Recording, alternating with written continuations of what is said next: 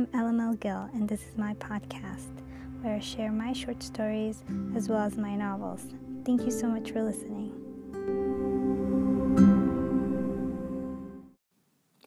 Sins of Wealth by LML Gill. Rich! Sally gasped. The bag of gold coins on her lap meant that he wasn't lying. She still saw the boy from next door. He had not only been her best friend, but her first love. His sage eyes melted her when they lit up with a smile. Finding it hard to stand, she sat down on the broken steps. Sitting made her feel stable and gave her time to think. He was a lot taller than the last time she had seen him. His back was straight and the hollowness in his cheeks had filled out. Sally felt his gaze. He studied her, studying him. The easy, goofy grin spread on his lips.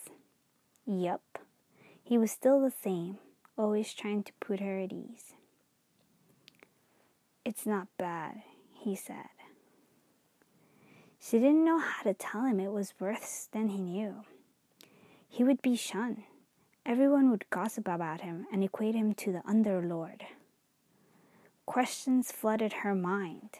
Why? How? When? Then her brain tried to puzzle a solution.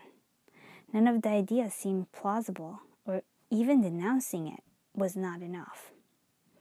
Sally had seen what happened to Miss Bertha. Such a sweet and kind woman. It hadn't been her fault that her husband had left it in her to her in his will. He had been from the outer worlds, an exotic fellow. She could still hear Miss Bertha's soft pleas. But don't you see? We all benefit. I want to use it to build a store here, one where we can get all the things we need and not have to wait until the Orcade come pulling their carts. The convenience had almost swayed Sally. For a moment she imagined all the possibilities. But the committee had voted against banish against her and for banishment. The ashes from Bertha's house still remained with the sign, polluted by greed. Sally shook her head. You can't tell anyone, she concluded. Luke sighed but nodded. She took his hand and led him inside her shack. He stopped to touch the hole covered with the plastic by the window. It was the only home she knew. The softness in Luke's eyes as he pressed the bubbling duct tape made her cheeks flush.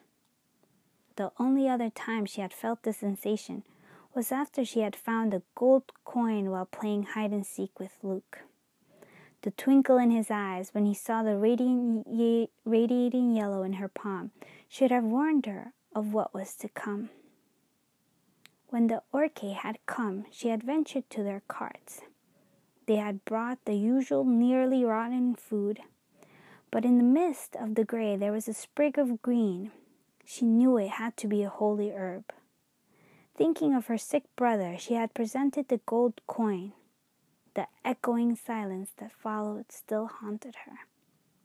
With no coin and no holy herb, she had been chased out from the carts. At school, she had been made to stand in front of her class. It took weeks for her usual friends to talk to her again. Luke had threatened to go to the Orcade and retrieve the coin. It was then that he had become her best friend. Her cheeks flushed but for a different reason. She smiled at Luke. I'm going to make you my famous everything and nothing stew, she said as she grabbed all the scraps from the leaking cold box. They ate quietly except for their growling stomachs. She put down her spoon and looked around her house and wondered was being poor really that holy? Was rich a sickness? Luke didn't have the black fog of putridness coming out of his mouth. And were the gold glimmering coins the root of evil? She shook her head of all the rest of the thoughts and focused on the solution. The only way is to find out. Luke, take me to see the other worlds, she said and watched as his eyes lit up, noticing that among the sage there were flecks of honey. He had kept his promise and brought her back not only one gold coin, but many. Sally knew that the truth laid out there, and she wanted to see it for herself. She picked up her spoon and continued to eat. The soup tasted better. The Sins of Wealth by Ella Gill.